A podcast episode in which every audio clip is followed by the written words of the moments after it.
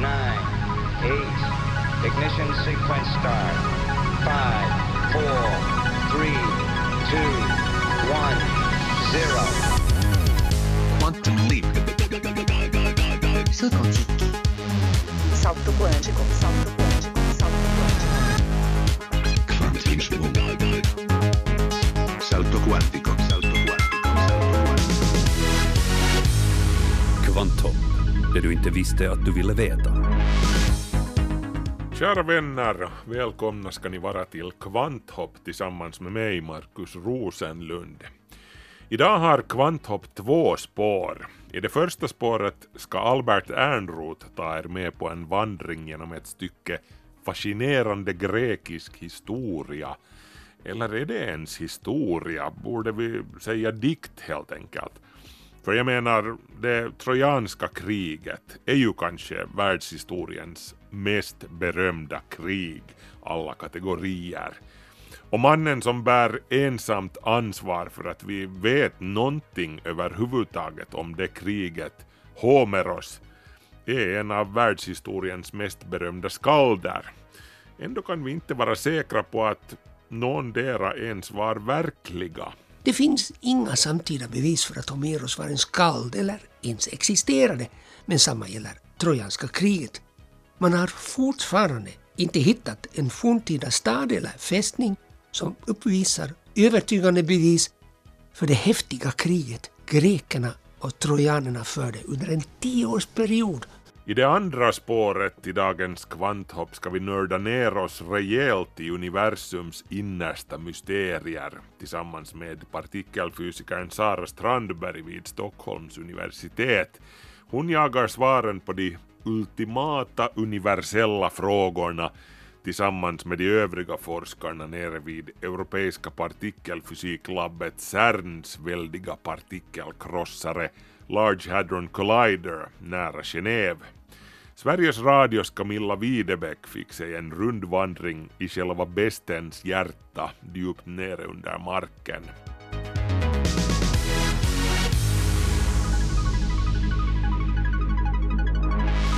Sådant bjuder vi på här i Kvanthopp den här gången.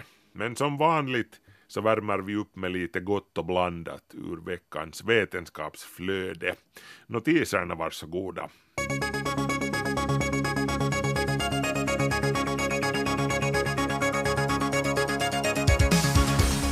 Bilarna blir allt mer rullande datorer, vilket tycks leda till konstiga situationer.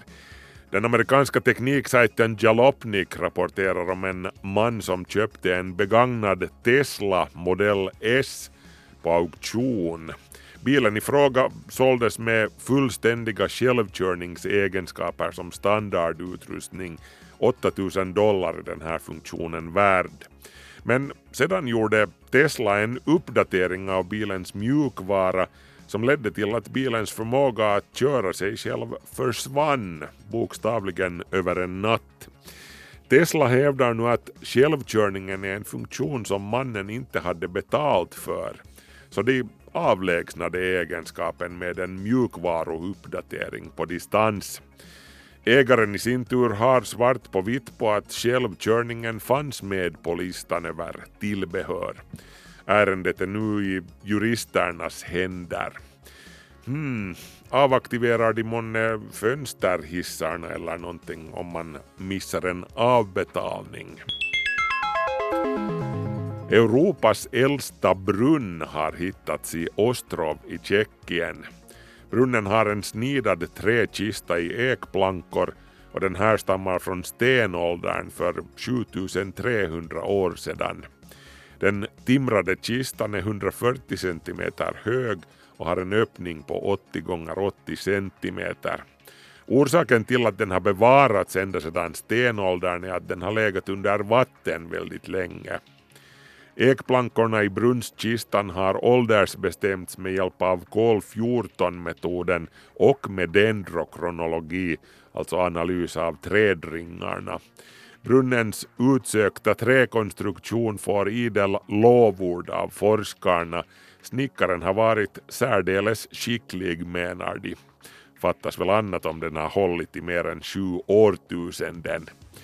Konstruktionen ska nu bevaras så att den inte torkar ut och förvaras i klimatanpassade källarutrymmen på en skola i staden Litomyśl.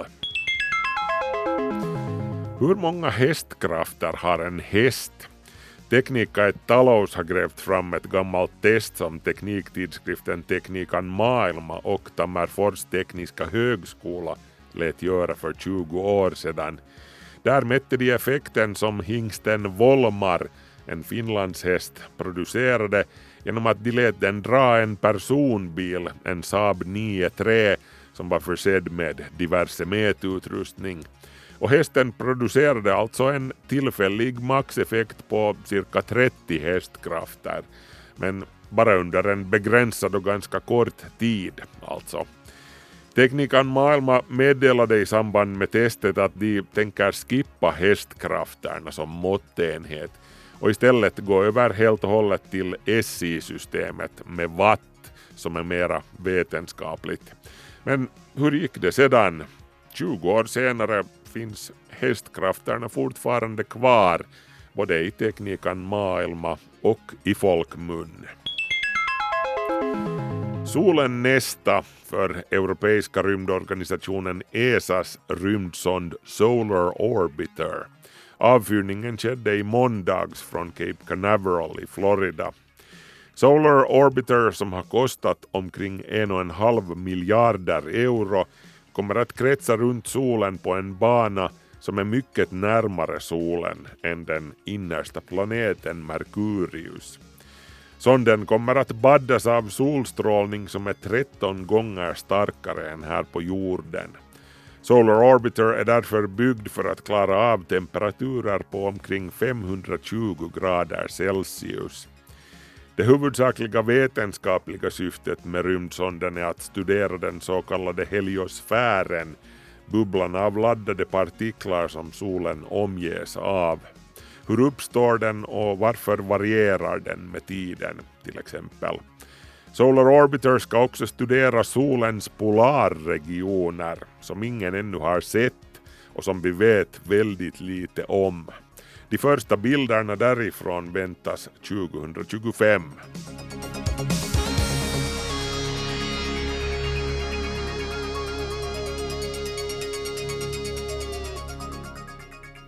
Nu ska det handla om ett av världens mest berömda krig som vi inte skulle veta någonting alls om utan en viss skald. Även han kanske mest berömd i världen i sin genre. Homeros. Och kriget är ju såklart det trojanska kriget. Ni vet med hästen och allt det där. Ehm, Albert Ernroth har kollat in en spännande utställning på temat som pågår i London just nu. Och dit ska vi bege oss härnäst. Kvanthopp, det du inte visste att du ville veta. We absolutely don't know whether Homer existed. I suppose what's really important is the extraordinary fact of the survival of his two epic poems, the Iliad and the Odyssey, attributed, as you say, to a poet named Homer. Did he really exist? We can't prove it. In the exhibition, we have sort of worked on the, the working assumption that he did exist because it gets so Vi vet inte om Homeros existerade. Om han var en riktig person så levde han på 700-talet före Kristus, förmodligen i Jonien på mindre Asiens västkust, det vill säga nuvarande Turkiet. Men det är också möjligt att Homeros är ett samlingsnamn för flera olika berättare och berättelser som har förenats till två hjälteepos, Odysseen och Iliaden. It is possible that that is what Homer is. But actually, it somehow seems to work better to think in terms of one mind writing the Iliad.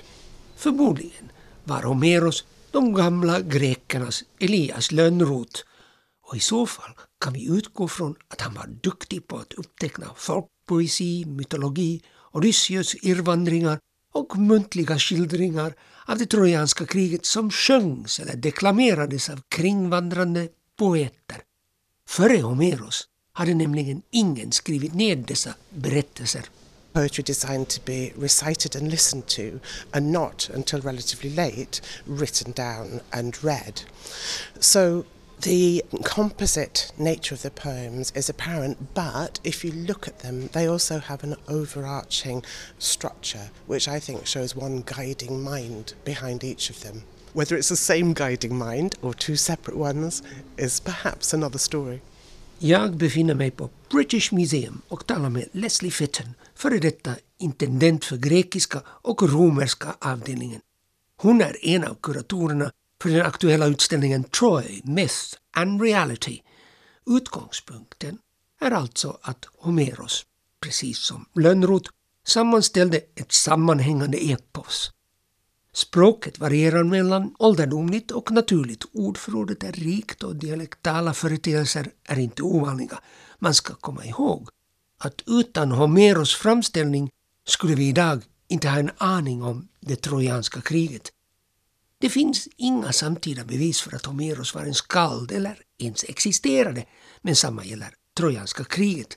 Man har fortfarande inte hittat en forntida stad eller fästning som uppvisar övertygande bevis för det häftiga kriget grekerna och trojanerna förde under en tioårsperiod, alltså enligt Iliaden. Troy itself, of course, does have strategic importance, the mouth of the Dardanelles, and it does have wealth. Troja ligger i inloppet till Dardanellerna i Anatolien, i nutidens nordvästra Turkiet. Läget gynnade handeln och var mycket strategiskt eftersom man hade koll på båttrafiken genom Hellesponten som inloppet kallades under antiken. Staden anlades ungefär 3000 f.Kr. I Medelhavsområdet är det redan tidig bronsålder. Helt fel tidsålder för trojanska kriget. Men var passar kriget in? Om det inte bara är en myt måste det ha utspelat sig under Mykenes andra storhetstid. Det finns tydliga bevis för att både Troja och Mykene hörde till den sena bronsålderns mäktigaste stater. But if such an event happened, it must be in the late Bronze Age. Troy was hugely strong and fortified. So was Mycenae. It's very circumstantial evidence, and always has been really, that these two places were strong, great, powerful in this relevant period. Leslie Fitton tror att det är mest sannolikt att kriget utspelade sig mellan 1300 och 1200-talet före Kristus. Under den perioden var Agamemnon, om han inte också bara är en mytologisk figur, Mykenes och därmed också grekernas mest ansedda kung. Because obviously Mycenae has to be uh, a big and powerful and important place for Agamemnon, king of Mycenae, to have led the Greek forces. And the great period of Mycenaean power influence spread over the eastern Mediterranean, the islands, to the west coast of modern Turkey, uh, the 14th and 13th centuries BC. And that's where one should be looking for, as I say, to put it no more strongly, a feasible background for the, for the conflict. Nåja, nu har vi fastställt en tidsperiod och nu gäller det att helt kort förklara vad som utlöste kriget. Priamos är Trojas kung och hans yngste son Paris har blivit räddad av en härde som adopterar honom. En vacker dag då Paris, som inte är medveten om sin höga status, vallar sina tjurar och chillar dyker plötsligt gudinnan Eris upp ackompanjerad av tre spritt nakna kollegor. Hera, Athena och Afrodite. Eris är osämjans gudinna. Hon är en ond fe. She's like every bad fairy, and the three goddesses, Hera, Athena, and Aphrodite, dispute who should have the apple. Zeus, the king of the gods, doesn't want to get involved because he knows that the two unsuccessful goddesses are going to hate him forever. So he asks Paris, the mortal, to make the judgment. Gudinnorna Hera, Athena och Afrodite tvistar om vem som är den skönaste. Egentligen är det gudarnas kung, Zeus, uppgift att avgöra fallet, men han sviker ansvaret och tycker att en vanlig dödlig, nämligen Paris, ska få förlena det gyllene äpplet som senare blir stridsäpplet. The goddesses offer him bribes, military power, a worldly empire, but of course, in Aphrodite's case, the love of the most beautiful woman in the world, and that's the one that Paris cannot resist. Gudinnorna försöker muta Paris, men den trojanske prinsen kan inte motstå Afrodites erbjudande. kärlekens gudinna lovar att vinna Miss World, den sköna Helena, åt honom. Men Helena verkar vara lyckligt gift med Menelaos som härskar över Sparta. Helenas halvsyster Clytemnestra är gift med Agamemnon. När Paris beslutar att driva bort Helena och föra bort henne till Troja är det inte så konstigt att både Menelaos och Agamemnon vill ta hämnd på Paris och trojanerna. De organiserar tillsammans med andra grekiska stadsstater en räddningsexpedition. Men väntas nu. Reser Helena möjligtvis frivilligt till Troja? Helen has always been a matter of huge fascination. Was she a sort of lascivious wanton, a flirt? Did she have that sort of slightly evil, malicious character? Was she just, poor thing, a pawn on the chessboard of the gods who had no choice? Ja, hur bedömer metoo-rörelsen idag Helena? Man kan konkludera att Helena objektifieras. Men man kan också argumentera att hon förälskar sig i Paris, följer honom självmant till Troja eller är hon en vällustig flört? Eller är hon bara en bricka i gudarnas spel? The way the story is told to us, of course, makes the Trojans and the Greeks seem rather similar. They're culturally quite similar and they worship the same gods. Mm. So Athena, although unsuccessful in the judgment of Paris and therefore violently anti Trojan, but she is nonetheless the main deity worshipped in Troy. She's the tutelary deity of the city. Trojanerna och grekerna är er i många avseenden ganska likadana och tillber dessutom samma gudar. För att Athena, vishetens och krigets gudinna, har blivit avvisad av Paris vill hon ha revansch och understödja grekerna i kriget. Och det är ganska märkligt eftersom hon anses vara Trojas skyddsängel. It's interesting that after 10 years of fighting, it's not heroism that wins this war for the Greeks. It is trickery, it's the deception of the horse. And the wooden horse is very well known now as a sort of symbol of any such sort, sort of deception as it was in the ancient world. But there aren't that many representations in ancient art of the wooden horse. We've got some very interesting ones here. Idag förknippar de flesta trojanska kriget i första hand med trehästen. Men under antiken skildrades den historien sällan på vaser och sarkofager. Men varför inte? Krigslisten med den trojanska hästen som gömde grekiska soldater och som släpades innanför stadsmuren av trojanerna för att de trodde att det var en gåva. Den berättelsen nämns inte ens i Iliaden. Men i Odysseen förekommer vilseledningsmanövern några gånger. Det är först i Vergilius romerska epos Aeneiden som den trojanska hästen får en framträdande roll. Romarna var fascinerade av trojanska kriget och den trojanske hjälten Aeneas. Han flydde efter nederlaget från den brinnande staden och efter att ha irrat omkring på Medelhavet landade han i Italien enligt Vergilius. Hans avkommor grundade senare staden Rom. Aeneiden blev därför romarnas nationalepos.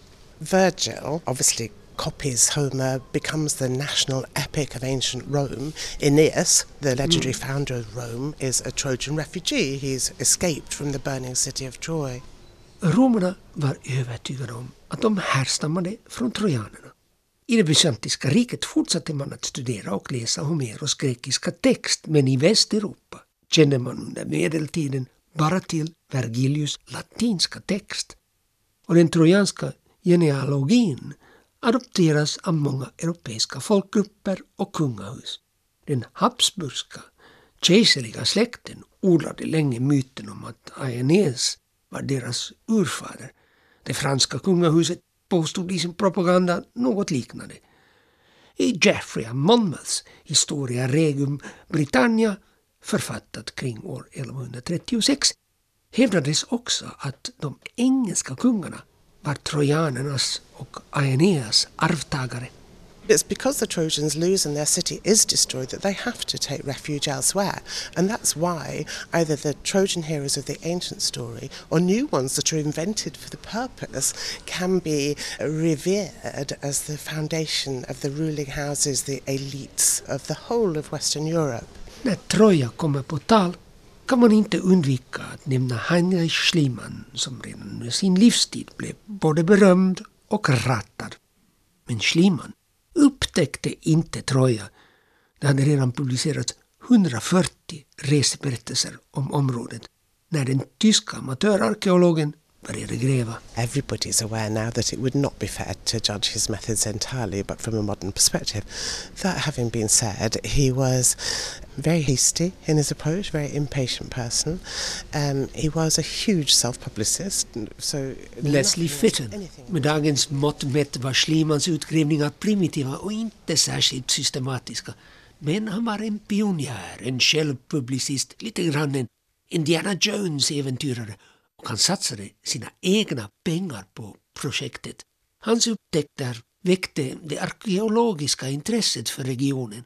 Schliemans första grävningskampanj kom igång 1871 på Hissarlikkullen där han slog en 40 meter bred och 17 meter djup bräsch. Därmed förstörde han flera utgrävningslager. Han stötte på lämningar av murar från ett mycket tidigt kulturskikt men det var en besvikelse. Två år senare gjorde han ett spektakulärt fynd som han kallade Priamos skatt. Drygt 8800 föremål av guld, silver, koppar, ett fantastiskt diadem och örhängen med mera. Schliemann försökte övertyga akademiker att han hade hittat det homeriska Troja och att skatten hade tillhört kung Priamos, alltså Paris far. Schliemann's view was that Troy too, his early Bronze Age city, was the Troy of the of the Trojan War, and that doesn't work because in that period, the middle of the third millennium BC, Mycenae didn't exist. It wasn't even twinkling. Priamos skatt daterades av experter till cirka 2500 före vår tideräkning och det är minst 1200 år före Iliadens händelser utspelar sig. Mykene existerade inte ens på den tiden. Många akademiker blev småningom misstänksamma och beskyllde Schliemann för att ha förfalskat en del föremål. Men han borde absolut få äran för att ha hittat rätt ställe att gräva. I Schlimans fotspår har många professionella forskare fortsatt med utgrävningar men märkligt nog har ingen lyckats avslöja betydelsefulla skriftfynd But there's a limit beyond which archaeology and poetry absolutely stubbornly refuse to come together. Like I said before, you'd need to find traces of the wooden horse, or you'd need to find written records at Troy, and it's a great puzzle that there aren't any. It was an important place, it must have had writing. Möjligtvis förstördes Trojas bibliotek när Schliemann grävde rakt genom de översta kulturlagren. Eller så är det grekernas fel, som under tredje seklet före Kristus raserade många byggnader på Hissardikkullen när de uppförde ett tempel till Athenas ära. If illumination is ever possible, it's likely to come from those written texts from the, the Hittite Empire, which is in the middle of Anatolia. It's Leslie Fitton tror att om vi någonsin lyckas utreda Trojas historicitet så kommer vi att hitta bevisen på kilskriftstavlor eller hieroglyfer som har nedtecknats i Hattusa i Anatolien, Hettiterrikets huvudstad. Under de senaste 20 åren har man lyckats dechiffrera hieroglyfer skrivna på luviska och dessa texter bekräftar att en stad som hettiterna kallade Vilusa är samma som Ilios som är det grekiska namnet för Troja. Därmed har vi fått mycket nytt textmaterial om Troja. Det är nu också bevisat att de flesta föremålen som har grävts fram som korrelerar med perioden då trojanska kriget möjligtvis har utspelat sig huvudsakligen härstammar från Anatoliens kulturlandskap. Ganska få föremål kommer från grekiska områden. Trojas arkitektur uppvisar under denna period också hetittiskt inflytande. Vilusa, eller Troja, låg visserligen i periferin av det hetittiska riket men det var en viktig handelsstad och därför möjligtvis ett attraktivt mål för en grekisk straffexpedition. Det finns ännu tusentals etitiska lertavlor som inte har dechiffrerats. Och Leslie Fitton hoppas att det bland dem kan finnas bevis för att det trojanska kriget har historiska, verkliga förlagor. There are all sorts of, of sort of tantalizing thoughts, but now we're starting to get some little scraps of written evidence, and there are more Hittite tablets waiting to be read and deciphered. So that's where I pin my hopes. Ni hörde Leslie Fitton som är kurator för utställningen Troy Myth and Reality vid British Museum. Den utställningen pågår fram till den 8 mars. Och det var Albert Ernroth som intervjuade. Det här är en Svenska Yle-podd. Från antikens historia ska vi nu dyka ner mitt i själva epicentrumet för vår egen tids mest avancerade experimentella fysik. Specialprogrammet som ni ska få höra är producerat av Sveriges Radios Vetandets Värld. Redaktör är Camilla Widebäck.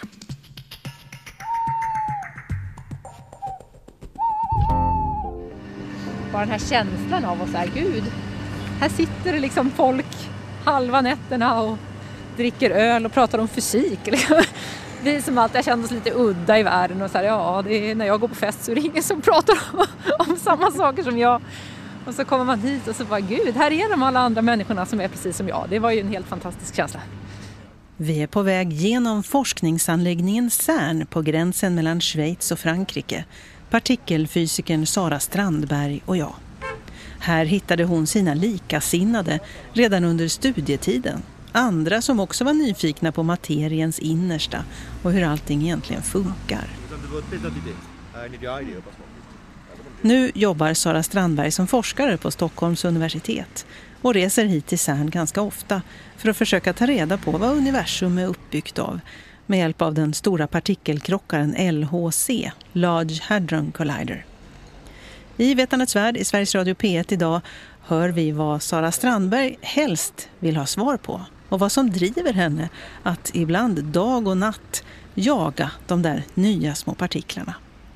Jag heter Camilla Widebäck och jag får följa med genom spärrar, över gator, runt mellan kantiga betonghus, in i ett av dem, upp för trappa, ner för trappa och så in i kontrollrummet till en av LHC-acceleratorns stora detektorer, Atlas-detektorn.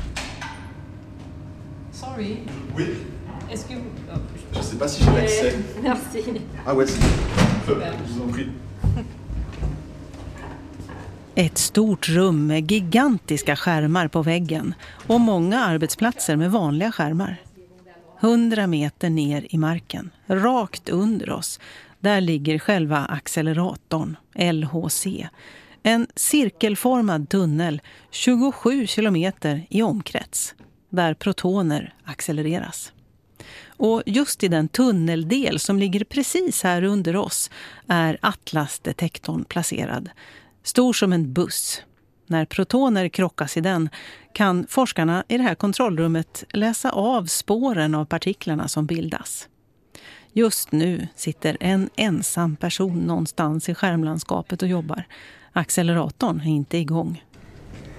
Men i vanliga fall när vi tar data så är vi ungefär sex personer här då som sitter på skift. Eh, I tre skift gör vi. Så ett morgonskift, ett eftermiddags eh, kvällsskift och ett nattskift. Men det, då är det att hålla sig vaken. Ja, när acceleratorn är igång då måste man sitta här dygnet runt?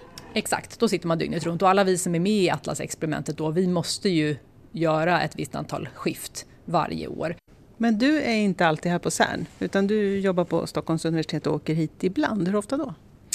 Ja, alltså det beror ju lite på vilken fas experimentet är i och sådär. Men just nu så är jag väl här kanske, säg en handfull gånger om året. Fyra, fem, sex gånger om året, något sånt. Hon har varit med och byggt detektorn, krälat i underjorden och dragit kablar. Hon är just nu med och uppgraderar den. Och när acceleratorn är igång, då analyserar hon data hemifrån Stockholm eller här på plats. Ja, hon har gjort ett och annat nattvak i det här kontrollrummet. Sara Strandberg som tidigt blev nyfiken på hur världen är uppbyggd och som valde fysiken för att ta reda på det.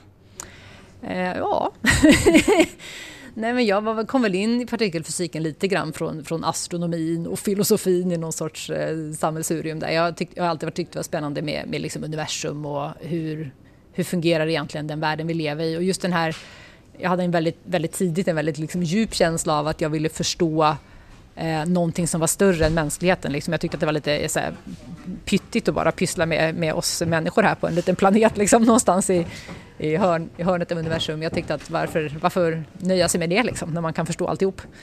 Eh, och, och sen så varför det just blev partikelfysik och inte kanske astronomi eller sådär, det hade väl dels att göra med att jag tyckte att det är väldigt roligt jobb i internationell miljö men framför allt så tror jag att jag drog till det faktum att inom partikelfysiken så kunde man ändå mäta väldigt storslagna saker men på ett väldigt precis sätt. Alltså det som jag tyckte var lite frustrerande med astronomi är ju att det är så svårt att göra väldigt precisa mätningar i astronomi för att man har så otroligt mycket saker som man inte kan kontrollera. Du vet, det är en massa saker mellan din galax och dig. Är det en massa liksom, intergalaktiskt damm som du inte kan bli av med. Och det, det finns många osäkra parametrar. I, I partikelfysik så kan man verkligen på ett väldigt precis sätt eh, göra eh, experiment och lära sig väldigt liksom, djupa och fundamentala saker om hur världen faktiskt fungerar. Och det tyckte jag var spännande.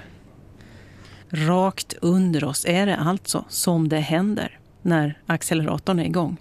Protoner accelereras till nära ljusets hastighet i den 27 kilometer långa cirkulära tunneln. Eh, och där kommer ju protonerna då, om vi hade tagit data nu så hade ju protonerna rört sig i den här tunneln i två olika riktningar. Då. Så alltså en protonstråle som går åt ena hållet och en protonstråle som går åt andra hållet. Och sen vid olika punkter då längs den här acceleratorn så låter man de här två strålarna kollidera med varandra. Och ett sånt ställe är då mitt i atlasdetektorn. Så det är en liten hagelskur av protoner som stöter på en annan hagelskur av protoner kan man säga? Precis, så är det. Och, och, det som är bieffekten av det då är ju att om man, har, om man gör den här hagelskuren tillräckligt tät för att man ska ha en hög sannolikhet att två protoner kolliderar med varandra så får man också i väldigt många fall eh, fler än två protoner som kolliderar med varandra. Så att när man vill öka sannolikheten för att någonting händer så ökar man också sannolikheten för att mycket händer. Men det är ganska stor del ändå av den här hagelskuren av protoner som faktiskt inte hamnar i en frontalkrock utan de bara far vidare, vadå, ut och blästrar eh, detektorns insida lite grann eller?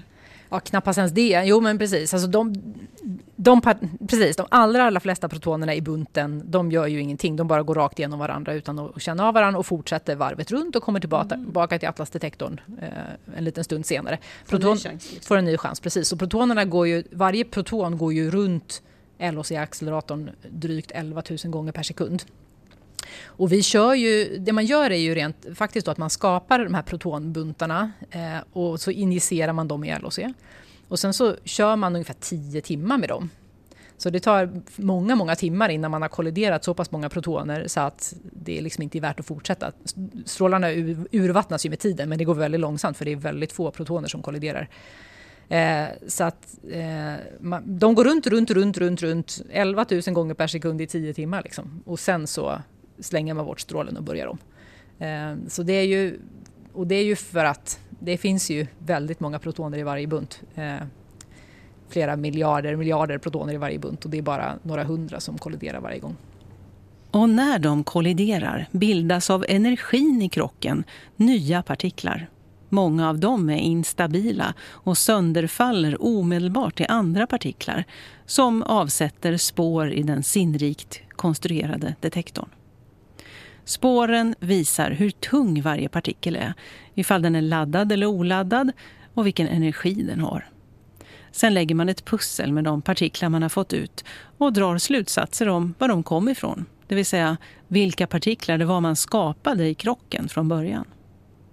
Med teorier som har testats genom experiment av det här slaget har man lyckats bygga upp fysikens så kallade standardmodell.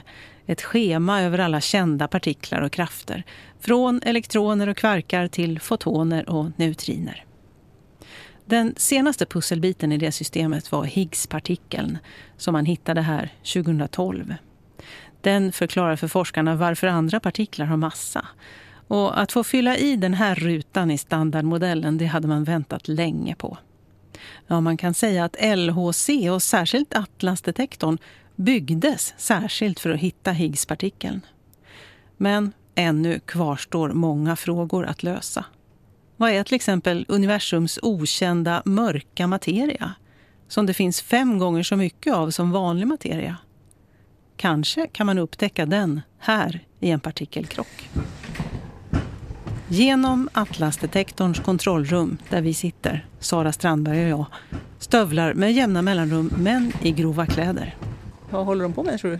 Nej, men det är ju som sagt eh, mycket folk just nu som eh, håller på och går igenom detektorn och reparerar olika saker som, eh, som inte har fungerat optimalt under den förra körningen. Så de kommer in här ibland och rapporterar, till exempel om man har varit nere i, i Atlas-detektorn och jobbat. När man kommer upp så ska man rapportera till den som sitter här och har hand om säkerheten att man har kommit ut och man kan ibland behöva lämna tillbaka någon nyckel och sådär. Förekomst av hjälm med pannlampa på är ett tecken på att de har varit nere i underjorden eller? Just så. Våren 2021 ska LHC vara redo att köras igång igen och då kan Atlasdetektorn ta nya data. Nya chanser att hitta mörk materia eller kanske supersymmetriska partiklar. Enligt teorin om supersymmetri ska varje känd partikel ha en supersymmetrisk partner. Det här är Sara Strandbergs huvudfokus Även om hon intresserar sig för annat som görs här också. Din man är också fysiker och jobbar också här på CERN och i Stockholm och åker mycket fram och tillbaka. Hur blir det där liksom mellan er? Pratar ni mycket fysik tillsammans också? Ja det gör vi ju såklart till våra barns stora förtret. Nej men det gör vi. Det är ju, alltså vi, vi träffades ju genom fysiken när vi var studenter på grundutbildningen faktiskt. Eh, så, och vi valde till och med att, att doktorera tillsammans med samma handledare för att vi tyckte att det var så himla kul att jobba ihop. Eh, och, och, så vi har ju alltid, fysiken har alltid varit en central del av vårt, vårt liv och det är många gånger som konversationerna runt middagsbordet handlar om, om jobb, så blir det. Och du eh, håller på här och letar eh, kanske framför allt efter supersymmetriska partiklar. Gör han också det eller har han, han ett annat fokus? Ja, nej, han håller inte på med supersymmetri utan han har ju ägnat hela sin karriär på Atlas i alla fall åt att eh, leta efter Higgspartikeln och han var en av de som var eh, mest involverad från svenskt håll mm, till att upptäcka Higgspartikeln då 2012 när det begav sig. Men det ni gör ligger tillräckligt nära för att ni ska ha liksom ett ständigt samtal om det? Då? Ja, och nu har vi faktiskt för första gången eh, börjat arbeta tillsammans igen på någonting som, som förenar oss lite grann. Nu ska vi eh, tillsammans då leta efter produktionen av par av Higgspartiklar och det här är viktigt för att med den kan man mäta en viktig parameter för universum, nämligen hur ofta en Higgspartikel växelverkar med sig själv. Och det har vi inte kunnat göra ännu på LHC för att det är en väldigt ovanlig process. Men i och med den här uppgraderingen av LHC som ska komma igång ungefär 2026 då, där vi kolliderar många fler protoner per sekund så kommer vi få känslighet för första gången då för eh, just processer som involverar flera Higgspartiklar. Eh, och det är någonting som kommer att vara ett, ett, av de viktigaste resultaten som kommer ut från den här uppgraderingen av LHC. Så det ska vi få jobba på tillsammans och det känns väldigt roligt. Vetandets värld träffar partikelfysikern Sara Strandberg som hör till Stockholms universitet och som ofta åker till CERN för att använda den stora partikelacceleratorn LHC och de partikelkrockar som avläses i detektorn Atlas. Det är på CERN som jag träffar henne och jag undrar vad hon allra helst skulle vilja i sitt forskarliv som förhoppningsvis har flera decennier kvar vad hon allra helst skulle vilja upptäcka. Kanske just i det här kontrollrummet ja, men jag skulle ju gärna vilja hitta supersymmetri eftersom det är det jag eh, har ägnat många år att leta efter och för att det är en sån eh, elegant utvidgning av standardmodellen. Och då skulle vi förstås också eh, med stor sannolikhet kunna förklara även mörk materia för den lättaste supersymmetriska partikeln skulle ju kunna vara den mörka materian. Men egentligen är jag inte så himla petig faktiskt. Vad som helst som är bortom standardmodellen skulle göra mig överlycklig. Och det behöver absolut inte vara det jag letar efter men det vore kul. Och supersymmetri är? Supersymmetri handlar ju om att man lägger till en ytterligare symmetri till standardmodellen där, mellan eh, fermioner och bosoner, alltså egentligen mellan budbär, kraftbudbärarpartiklar och materiepartiklar. Så att varje fermion får en bosonpartner och varje boson får en fermionpartner. Eh, och det kan ju låta galet för det man gör är ju att dubblera antalet partiklar i teorin men det enda man gör rent formellt är att lägga till en ytterligare symmetri vilket är en ganska liten egentligen utvidgning då Eh, av ekvationerna. Och, och, supersymmetri skulle förklara många saker. Alltså det skulle dels kunna förklara den mörka materian, det skulle eh, kunna eh, förena den starka kraften med den elektrosvaga kraften. Skulle kunna förklara Higgspartikelns massa. Det finns massa saker som gör att supersymmetri vore en fin, fin utvidgning. Men än så länge har vi inte hittat några supersymmetriska partiklar så det är ju det, är ju, det, är det som är problemet kan man säga. Ja, men eh, ja, är det inte ändå så att det, du, du säger det är en li, kanske en liten justering av matematiken men att det är ändå massor av nya partiklar ni måste hitta då i så fall om det ska stämma? Jo, absolut, visst är det så. Det skulle, ju, det skulle också vara kul för en experimentalist, då hade vi fått mycket att göra. Eh, men det kan ju vara så att de allihopa lever på en, en massskala som är större än den vi just nu har möjlighet att, att nå till med den acceleratorn vi har idag. Det, det får vi, eller så finns det inte. Det, så kan det också vara. Och som experimentalist så är ju egentligen inte mitt jobb att ha någon favoritmodell utan det som vi experimentalister är väldigt eh, fokuserade på är ju att använda vår detektor på det mest optimala sättet för att leta efter så många typer av fysikmodeller som möjligt. Alltså mitt jobb som experimentalist är att se till att det datat vi samlar in ska vi använda så smart som möjligt för att kunna eh, undersöka så stor del av fysiken som möjligt. Liksom. Och sen så vilken teori som i, slut, i slutändan är den rätta, det bryr jag mig föga om egentligen. Jag vill bara se till att det här experimentet som vi har byggt gör så stort avtryck som möjligt. De har inte hittat någon supersymmetri alltså och de har inte hittat den mörka materia som utgör merparten av materien i universum. De letar och letar men har inte hittat. Och jag försöker förstå hur Sara Strandberg kan verka ha sån energi och lust i det letandet år efter år. Känns det inte ibland som att det här är för svårt, liksom, jag orkar inte hålla på längre? Absolut inte, nej gud nej. Nej, det gör en ju bara mer taggad tycker jag. Eh, det är liksom, jag tror att varje så mysterium som, nej men så länge man inte har hittat lösningen så finns det ju ett mysterium kvar att lösa. Det är ju superspännande. Dels ska man komma ihåg att, att, till exempel en partikel som Higgspartikeln, det tog ju 50 år innan partikelfysikerna hittade den. Eh, och det är ju en lång tid förstås. Eh, men, men det är ju, vi som jobbar med högenergifysik och partikelfysik, vi är ju vana vid de tidskallarna. Jag förväntar mig inte att vi ska hitta någonting Alltså att, att vi hittade Higgspartikeln under min livstid var ju egentligen ett, så här, lycko, det var ju ett lyckokast. Det hade inte alls behövt vara så. Utan det som jag ser som min vetenskapliga gärning är ju att bidra till någonting väldigt långsiktigt. Alltså jag är ju en liten pusselbit i ett stort experiment som kommer ta data ända till 2035, alltså nästan tills jag går i pension. Och det är ju liksom den här helheten, det här långsiktiga målet som, som är det vi jobbar emot. Och det är ju inte alls omotiverande att det tar lång tid för det är ju precis det som, som det, det vet man ju om när man går in i de här typerna av experimenten att det, är, att det är långa tidshorisonter. Eh, men sen är det ju också så förstås att, att, under de här åren som vi tar data så, så mäter vi också processer vi känner till mer och mer noggrant. Så det ska man ju inte glömma att det ultimata målet är ju förstås att hitta fysik bortom standardmodellen. Men en viktig pusselbit för att komma dit är ju att med större och större precision eh, mappa ut vad det är vi faktiskt känner till. Och det är ju mätningar som vi upprepar liksom och förbättrar kontinuerligt under många, många år och som håller oss sysselsatta och där man kan känna att man gör väldigt mycket framsteg. Eh, trots att man kanske inte hittar någonting nytt så har man ändå bidragit till en mycket eh, mera fördjupad kunskap om, om den subatomära världen och det tycker jag känns absolut tillräckligt motiverande för att jag vill gå upp på morgonen och, och jobba vidare. Men när du gnetar på då och måste ha den här envisheten att orka vidare, då måste du få små energikickar liksom av jobbet. Vad, vad, är det för, vad kan det vara som ger dig de där små energikickarna längs vägen? Ja, men alltså, det, det är klart att, att jag menar, flera gånger om dagen så funderar, vi ju, funderar jag ju ändå på så här, gud vad coola saker vi gör. Alltså bara det faktum att vi liksom, varje dag så trollar vi. Vi tar två protoner som är så här supertråkiga partiklar som består av helt vanliga grejer och så krockar man dem och så lyckas man skapa helt andra partiklar. Liksom. Det är som trolleri. Du vet. man förvandlar någonting till något annat. Eh, så det är ju just att man, att man faktiskt, du vet, ja, att man kan se någonting som finns där men som man med blotta ögat inte kan se. Att man måste konstruera sådana kluriga apparater för att kunna upptäcka det som är så litet så att, så att man egentligen inte borde kunna se det.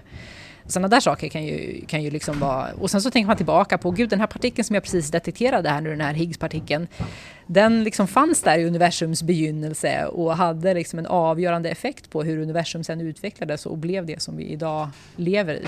Så det tycker jag det är ju, gör ju att varje dag är liksom värd att, att leva. Att man faktiskt får hjälpa till och, och, och reda ut liksom, hur hamnade vi här och hur blev universum som det, som det blev.